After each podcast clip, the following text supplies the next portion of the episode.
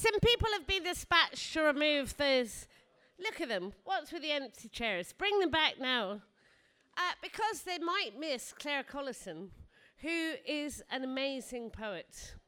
It's not very often we have poetry at Book Jam, but sometimes somebody's voice is so moving, so transporting, so true that you just got to go, right, we're going to give you this space. I'm not the only person that thinks this. She's the winner of the inaugural book, Women's Book Prize, and her work's widely published, print and online. Claire Collison, I urge you to look it up.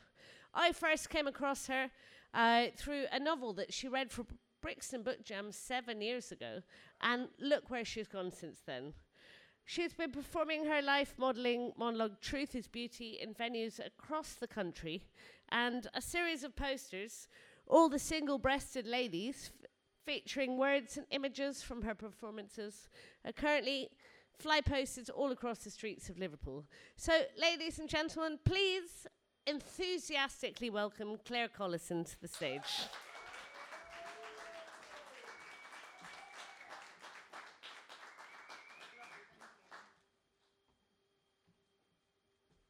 What a lovely welcome. Thank you, Zelda.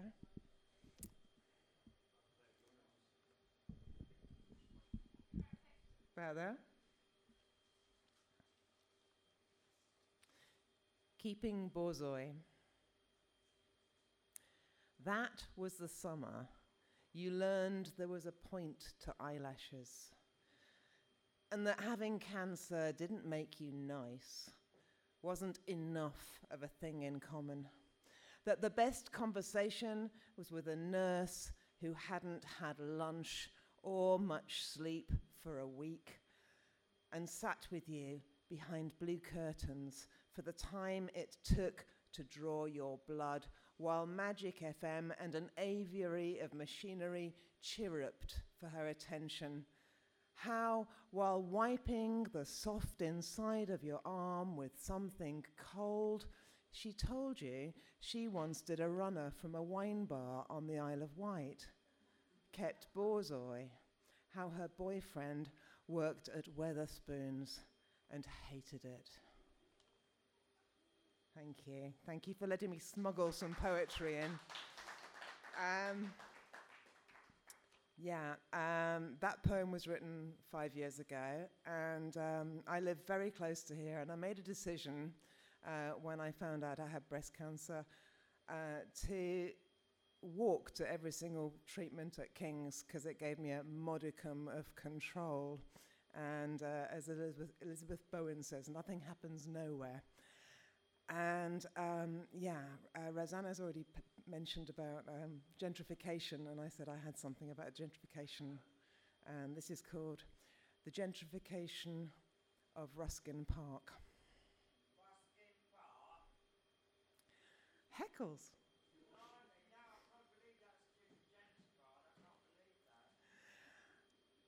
One last time I'll walk this route, stored in the sat nav of my bones.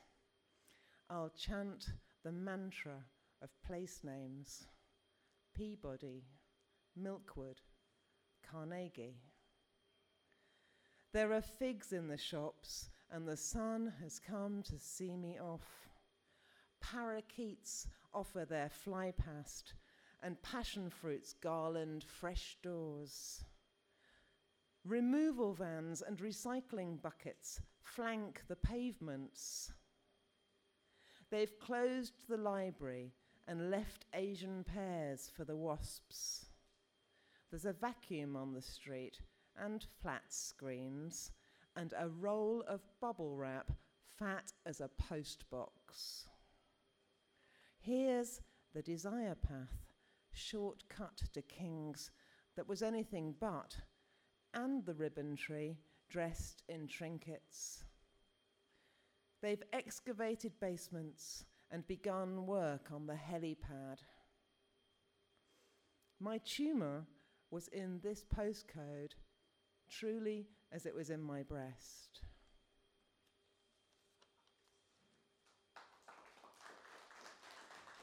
Thanks. There's two more. Um, I'm going north of the river, the Ladies' Pond.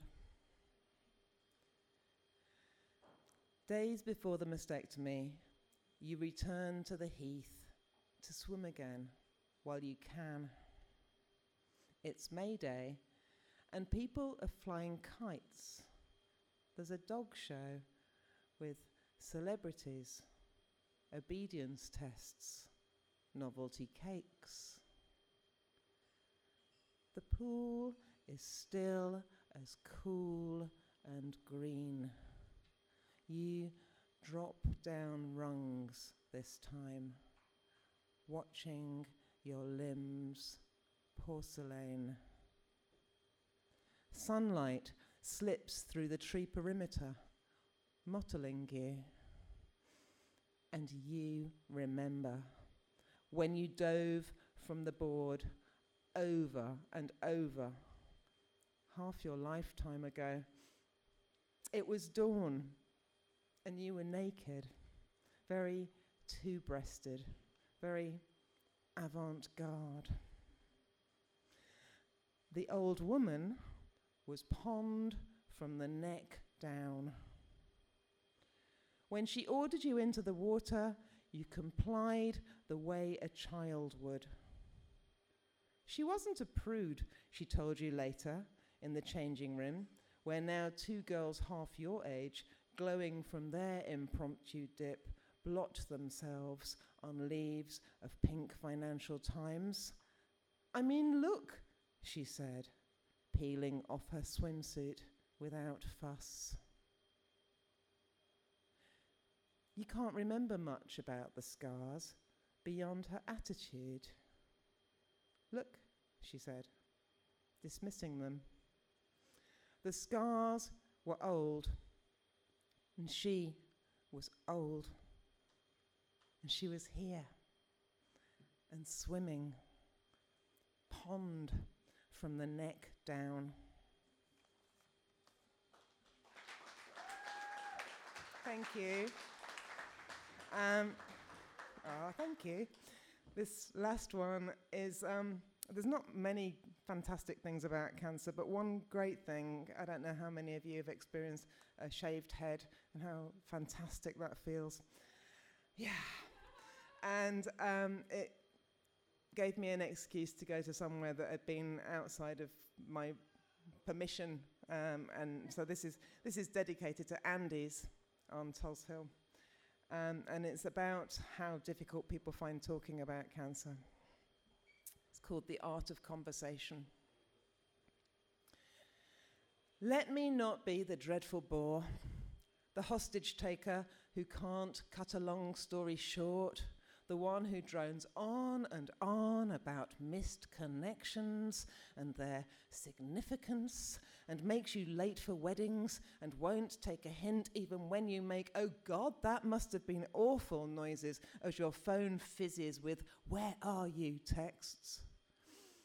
Or the oversharer you don't know from Eve who sits down next to you on the bus, pinning you between her and the steamed up window.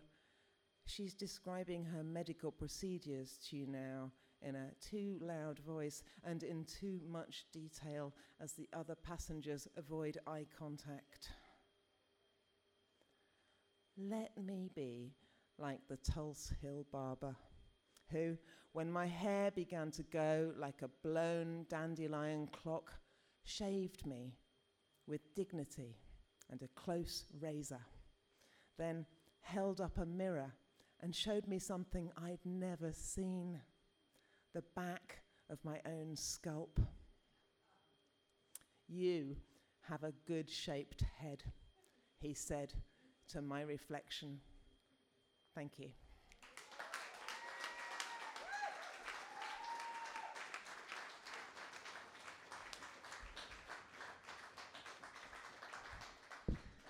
Thank you so much. Wasn't that was a beautiful insight. So, uh, our next and almost last writer is Desmond Coy, who arrived on a ship from the Caribbean in the 1950s and had to gruff pretty hard to survive in this harsh landscape of Britain. Uh, he He did that maybe by sometimes making some intriguing choices, meeting the Beatles, supplying all kinds of incredible musicians with the comestibles that inspired them. I'm not going to go into details in case there's any lawyers in the audience. You get the picture. Uh, so, because I don't want to perjure him, I'm not. That's it. That's it from me. But Desmond Coy is going to come and share his wonderful stories about uh, the Beatles, the Clash, every single cool person that shaped your musical landscape. He was inspiring them chemically.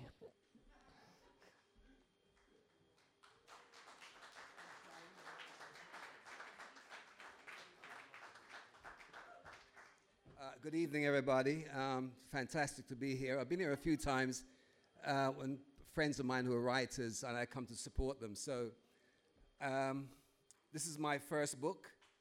Big motherfucking book it is, too. Um, and it took me about 10 years to write it. Um, let's see now. Let me just. Sorry? Oh, yeah. Uh, yeah, 20 quid. So, whatever. But um, I, I first started write, decided writing when I was in jail. Um, I was um, I was in Ford Prison, which is the, the best prison in England, and um, I was um, waiting to be sentenced. I think um, because I got busted for selling drugs to the American Air Base, and they don't take that, you know, lightly. So, whatever, they don't, they don't like it. So, uh, well, the, the, people in the air base liked it, but not everybody else. So, um, so while I'm in jail, oh no, um, get busted. My lawyer tells me um, you can expect seven years. So I thought, fuck. But just before this, I was working at a club called the Roxy Club, which is a punk club back in the day, you know, like in the old days, uh, in the 70s, I guess. So I was working there, and I was, um, you know, I was working behind the bar, working by the door, doing announcing and shit like that. And I got friendly with people like um, oh, Sid Vicious, uh, Strummer, uh, Sean, uh, Shane MacGowan, a lot of those motherfuckers. And then later on, they became big. So while I was on the run, these guys were happening. They just suddenly got contracts and everything, and were making fucking big records and everything. So because they're my friends, a friend of mine worked in Public Image Limited, Jeannette. She now runs Rough Trade Records. Um, bought me a camera and said, Desmond, come on tour, take pictures. Um, you can sell them to a record company and make a living. So I had to change my name. My name is Desmond Coy by birth, but everybody knows me from that side through my brother. His name is Don Letts. So when they see Don Letts, they naturally think I'm Desmond Letts. I'm actually Desmond Coy. He's my, we have the same mother, different father. I was born in Jamaica. He was born over here. So he's a big time DJ, kind of fucking whatever he does now, you know. Anyway, so I'm on the run. Um, I'm hanging with The Clash. I'm hanging with The Pretenders. I'm hanging with Chrissy, and Chrissy would take me to the record company, introduce me to the P- A&R people. I get passes. I can do photographs of Chic and whatever. Then I got work with Island Records, and I was doing pictures with um, the B-52s, Robert Palmer, the Slits. So, you know, I was okay. I was on the run. I was a fugitive. My brother goes off to America to do this uh, documentary called um, Clash on Broadway, I think it is, uh, a documentary about the Clash. He later won a Grammy for that. So while he was in America, I was staying at his flat in Stockwell. Still a fugitive, decided to go out driving one day, one evening, Brixton Hill. Get ca- caught by the cops in a stop. They see my driving license, they do a check of me, and they take me away. Um, so I'm in Ford prison. I don't get it because I was a fugitive for like two years, and I traveled to, to uh, I was in Spain and Paris and Amsterdam and Munich as a fugitive. Come back to England and get fucking busted. Now I don't understand it because being a fugitive, you think they wouldn't want to send you to an open prison. They want to send you to a closed prison because you've escaped before. So how would they, you know, I don't get it. But was in Ford Prison, which is supposed to be the best prison in England, I took in some of these classes. I tried this Buddhism class. I don't know, trying to figure out how I'm going to deal with this fucking. In, in fact, they gave me three and a half years. That was the sentence in the end. I thought to me it's a lifetime, all right? Because I was just supplying some ganja and some dope and some stuff to fucking American pilots and shit, you know. Um, so anyway, I took in this writing uh, Buddhism, and we had this guy who's a monk. He come in the robes and everything, bald head, everything, um, sandals. Um, he was from Yorkshire. He used to be a, an actor on TV or, or something, and in, I don't know how he became a Buddhist. I mean, I don't know. I fucking I, I go to a Buddhist. I want to see, you know, Kung Fu Man, you know, them kind of shit. I don't want to see a guy from Yorkshire. And um, so what freaked me out was I couldn't do this cross-legging and stuff for too long. So there's about six people in this class. Um, next to me was a guy who was a murderer, killed his wife and his wife's mother. And he was now on parole. He's going to get out in like the next year or so. They sent him to my prison after sending him to like Dartmoor or somewhere. So he gets accustomed to a bit of freedom. So the prison I was at, you, there's no bars, no cells, no nothing. You just had a bunk, you walk around the place, everything was cool. Um, in the end, I get out. A guy called, uh, my parole was about 18 months while I was in prison. Uh, my parole was due. Everybody tell me, Desmond, you're not going to get parole because you're selling drugs. you got to cut your hair. you got to dress with a tie and this. And I was a real rebel by then. I just said, fuck it. You know, I was reading some bad motherfucking stuff like um, Malcolm X. People like that were just helping me get through because there's racist motherfuckers everywhere. Okay, so parole is due. A guy who I've never met before in my life, right? He had a he had a bookshop, he had a record company, whatever. That's all he had. Wrote to the governor of the prison saying, "Look, if you used to give Desmond parole, I'll give him a job in my record shop or my bookshop." Um, at, the, at the moment, I'm employing a thousand people. This guy has never met before. His name is Richard Branson. I don't mean I don't put his name in the book because I don't want to fuck him up. You know, I just. But he did the thing for me. I got out on parole. Okay, so I'm going to just read you one, two pages. I'm not going to read you anything about the rest of the book. You can check it out. It's a, it's a fabulous book, really. It, no, seriously, it took me 10 years to write this thing. It was twice the size. I had turned down two publishers because I, they were telling me there was restrictions and this. Look, I wanted to write a punk book. I wanted to do it myself, edit it, do everything. I wanted it big, this fucking size. If that's the way it is, that's the way it is. I don't care. I don't want people to tell me you can't have the cover like this. You can't. Fuck it, man. I'm coming from punk. So I'm going to read the. Um, just, can I just get a little sip of Coca Cola? Is that okay? Is that okay with you guys? Can I just get a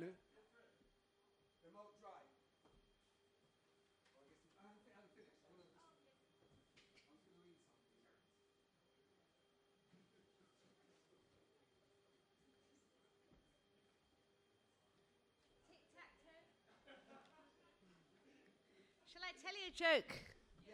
So, I'm going to tell you a joke.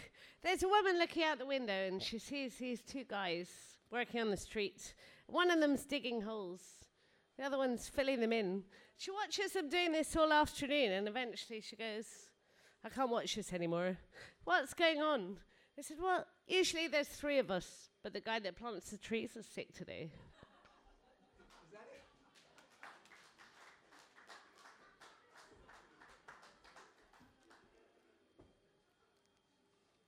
Okay, this is my very first kind of reading of my book.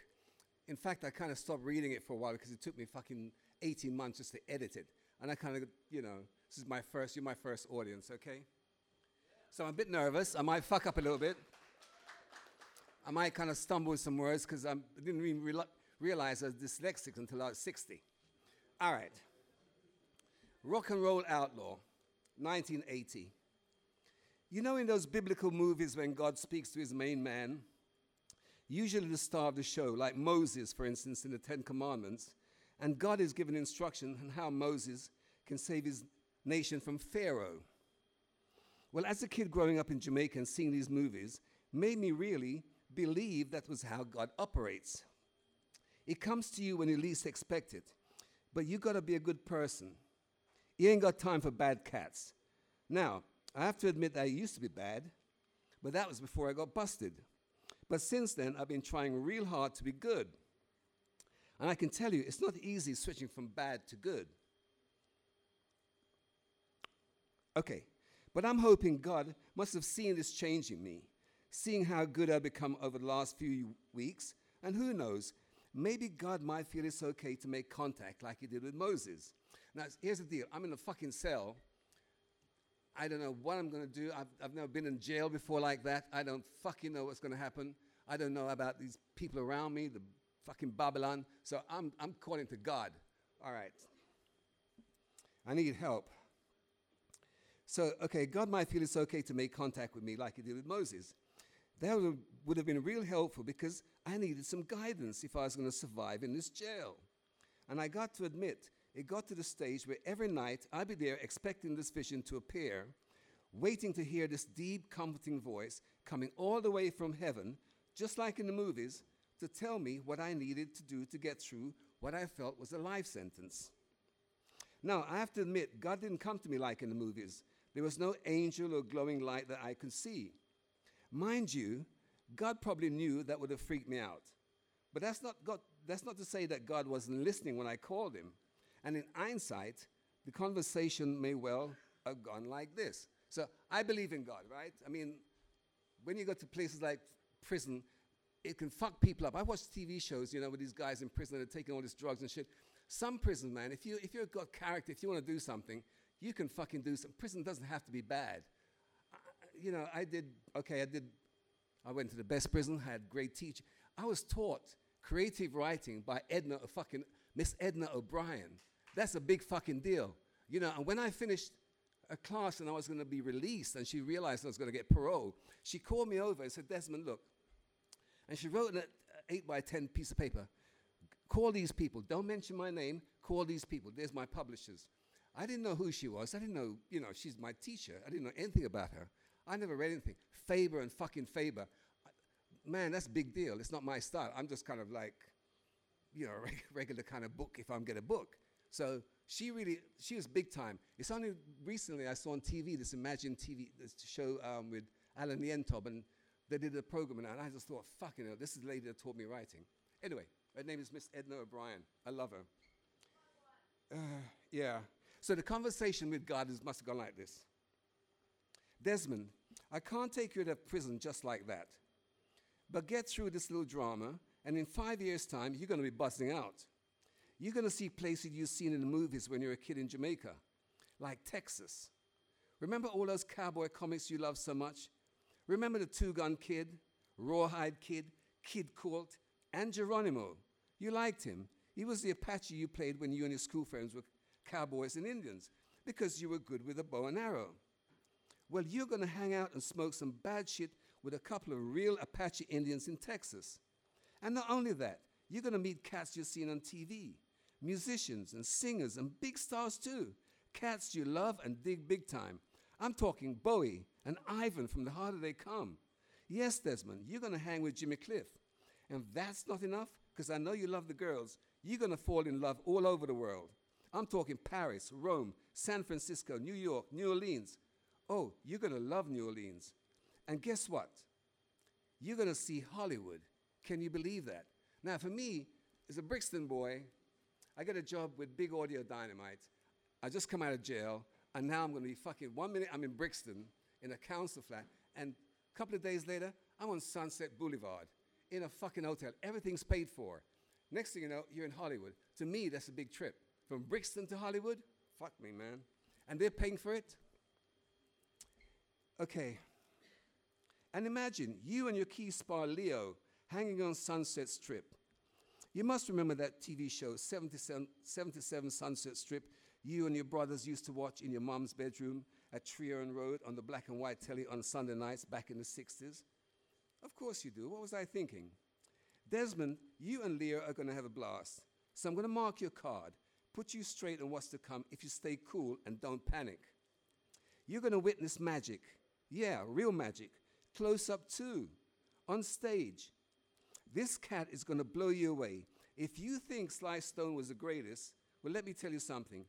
This cat goes by the name of Prince. I'm telling you, Desmond, this guy is going to trip you out big time. And then there's this other youth you'll meet a few times who's going to be big, like a real big superstar.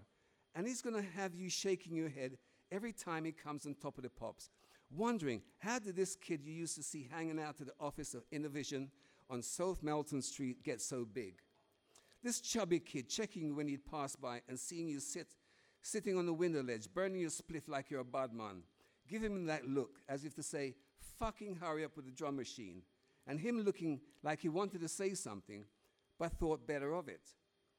And when you check Mark Dean, the main man, wanting to know why this guy's hanging on to drum machine and eight-track recorder, keeping your boys waiting for ages. My boys is a group of young kids who was trying to do some rap stuff, and th- th- this company wanted to work with them. But they, we're waiting for this fucking drum machine and recorder, right? Uh, drum machine, keeping your boys waiting for, he's going to tell you, Wham rap is on its way. And you, like a jerk, look at this guy you thought was hip, like real hip. Guy was always in the States checking out cats who were putting it down on the streets in Brooklyn, Bronx, Harlem, and coming back all excited with new ideas. Now, here is he telling you these two white boys are making a rap record. This is a joke, right? What are they going to rap about? What do they know about inner city blues? Yeah, it has to be a joke. Maybe he was planning to release it for Christmas. That could work. If Mr. Blobby can make number one, why not, why not these two white English rappers? Wham rap, give me a break. So, in the meantime, Desmond, just don't panic and don't try and escape. If I was you, I'd get some rest. I don't know about you, but I'm getting a little bit tired tonight. Seems a lot of people down there are switching over from bad to good. I have to figure out who's telling the truth. America and Nigeria, especially hard work. Some of those sinners in those two countries are so convincing you won't believe it. I know for a fact a few have slipped past me and are here living in heaven illegally, I might add. Good night. So, that's my book. and you're my first audience. Desmond, where can they hear your work? you're my first audience. I've had, I published it myself, turned down two publishers. We've got to get this out. This book needs to be read. All right, so this is the book, Return of the Killer Draw. Jamaican boy, came to England in the 60s. It wasn't so bad. London in the 60s, to me, man, was the fucking greatest city in the world. We don't see all this shit that we see now, like this knife crime and this, what is thing where the people take drugs over to another border. Or I don't get the fucking thing we're living. I don't get it. In the 60s, it was cool. I love the 60s. I'm a hippie. Thank you. Desmond, where Miriam we- Desmond. Hope you like it. Okay. Desmond, where can we get your book from? My book is sold out. It's sold out on Amazon. It's sold out on Weathers, Winterspoon or Weathers, whatever. It's sold out everywhere. You can get it too here. Uh, you can find me on Facebook. My name is Desmond Coy. I'm on Facebook. I post you. I Hope you like it, man. See you there. Thank you, Desmond. Okay. Thank you. I'm starting to think all these people that come up here with so much talent, no fucker will publish them because publishing is risk averse. They're a bunch of cunts. All they care about is money. Who thinks Brixton Book Jam should publish people's books? Anyway, we will consider it. So, is Brian Ahoran in the house? To the white courtesy telephone now, please. Hello. He's just too rock and roll to turn up, to be honest. Uh, and also, very sa- sadly, Leo Unadike is a victim of coronavirus. So, I hope not to have to do this. You are going to have to deal with two minutes of magpies. Is that okay? It's actually, I'm going to read you uh, 500 words set in this very pub, in this very room. Ready? Vanity, vanity, all is vanity. Another Brixton preacher doing his rounds in Brixton Market. She can hear him in the distance. It's the same sermon every day. Perhaps he's right. She'd long thought Christians were vain if it came to it. A religion based on shame, not honour, not self reliance. A culture ruled by men. Don't fool yourself, you're still ruled by men. Every time Eva put on her makeup, her battle paint, prepared herself for another date with a stranger, she reaffirmed their hold over her. How could they be expected to respect a woman they'd paid for? Chattel. Her life in their hands. Hold on loosely to the things that are of this world. Hold on tightly to the Spirit. Eternal life will be yours if you submit to His will. Charlie said he'd once been a famous boxer. He holds himself erect. His skin is ebony, his clothes immaculate. He is courteous. She's seen him pause his preaching for a sleeping baby. The road to hell is wide. The road to heaven is narrow and takes many twists. Yet take ye the narrow path, for it leads to righteousness. Only the righteous are pure. If he knew what I was, he would label me Jezebel. There's no room in his liturgy for me or the likes of me. It's not vanity, it's power taking back control. I will not surrender to a vengeful God. I choose to send these souls to Satan, a small service. Instinctively avoiding Rush Common with its colonies of magpies, she decided to take the slightly longer route down Effra Road, which also happened to pass the Hootenanny. It wasn't that she didn't trust Charlie exactly, but the memory of the way she'd been with that girl lingered, the easiness between them.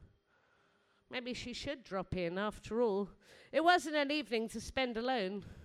She'd rather endure the hootenanny regulars than be at the mercy of those thoughts. As she walked down Effra Road, Eva kept her eyes on the pavement, avoiding contact with the other pedestrians. It would soon be time to start another round of the game.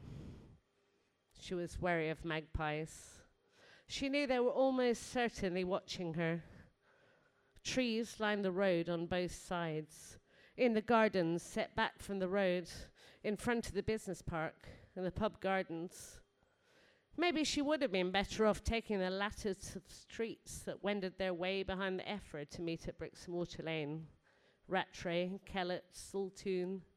Beneath her feet, she felt the Effra flow, its trapped bulk surging through the pipes that had been laid to constrain it. Her feet were dowsing rods, her arms pendulums divining the current of the city. If not through the magpies, it would find another way to instruct her. She could not run from it. She could only delay the inevitable by losing herself in the crowds. And how did the magpies know which notes were intended for which people? They never failed. She was just as controlled as the clients who called her madam, the only difference being that it was a game they had chosen to play a straight transaction, cash for pain. Eva came to the hootenanny and scanned the garden for Charlie. No sign. Maybe she was inside. She continued to the street door and peered through. Charlie had her back to her, poised for a shot, and in the background she could see the usual suspects. Eva could see the soft nape of her neck, could almost feel the roundness of her small buttocks in her hands. Charlie let fly and she stepped back to admire the effects of her shot. Eva realized with a shock she was playing that girl. She ducked back out of the doorway and out of sight of anyone in the pub. She felt the anger rising within her the tenderness she'd met, felt moments before, replaced by rage. Maybe it was a chance meeting, and Charlie hadn't known that she would be there. She certainly hadn't mentioned it. Eva tried hard not to jump to the obvious conclusion. Anyway, there was no point making a scene. That would almost certainly backfire.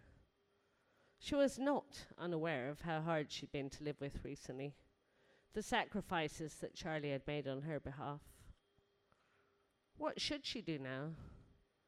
The only thing to do was brazen it out. After all, Charlie was her girl, and it wouldn't do any harm to stake a claim. Eva turned back and pushed open the door to the pub, her features already rearranging themselves into a smile.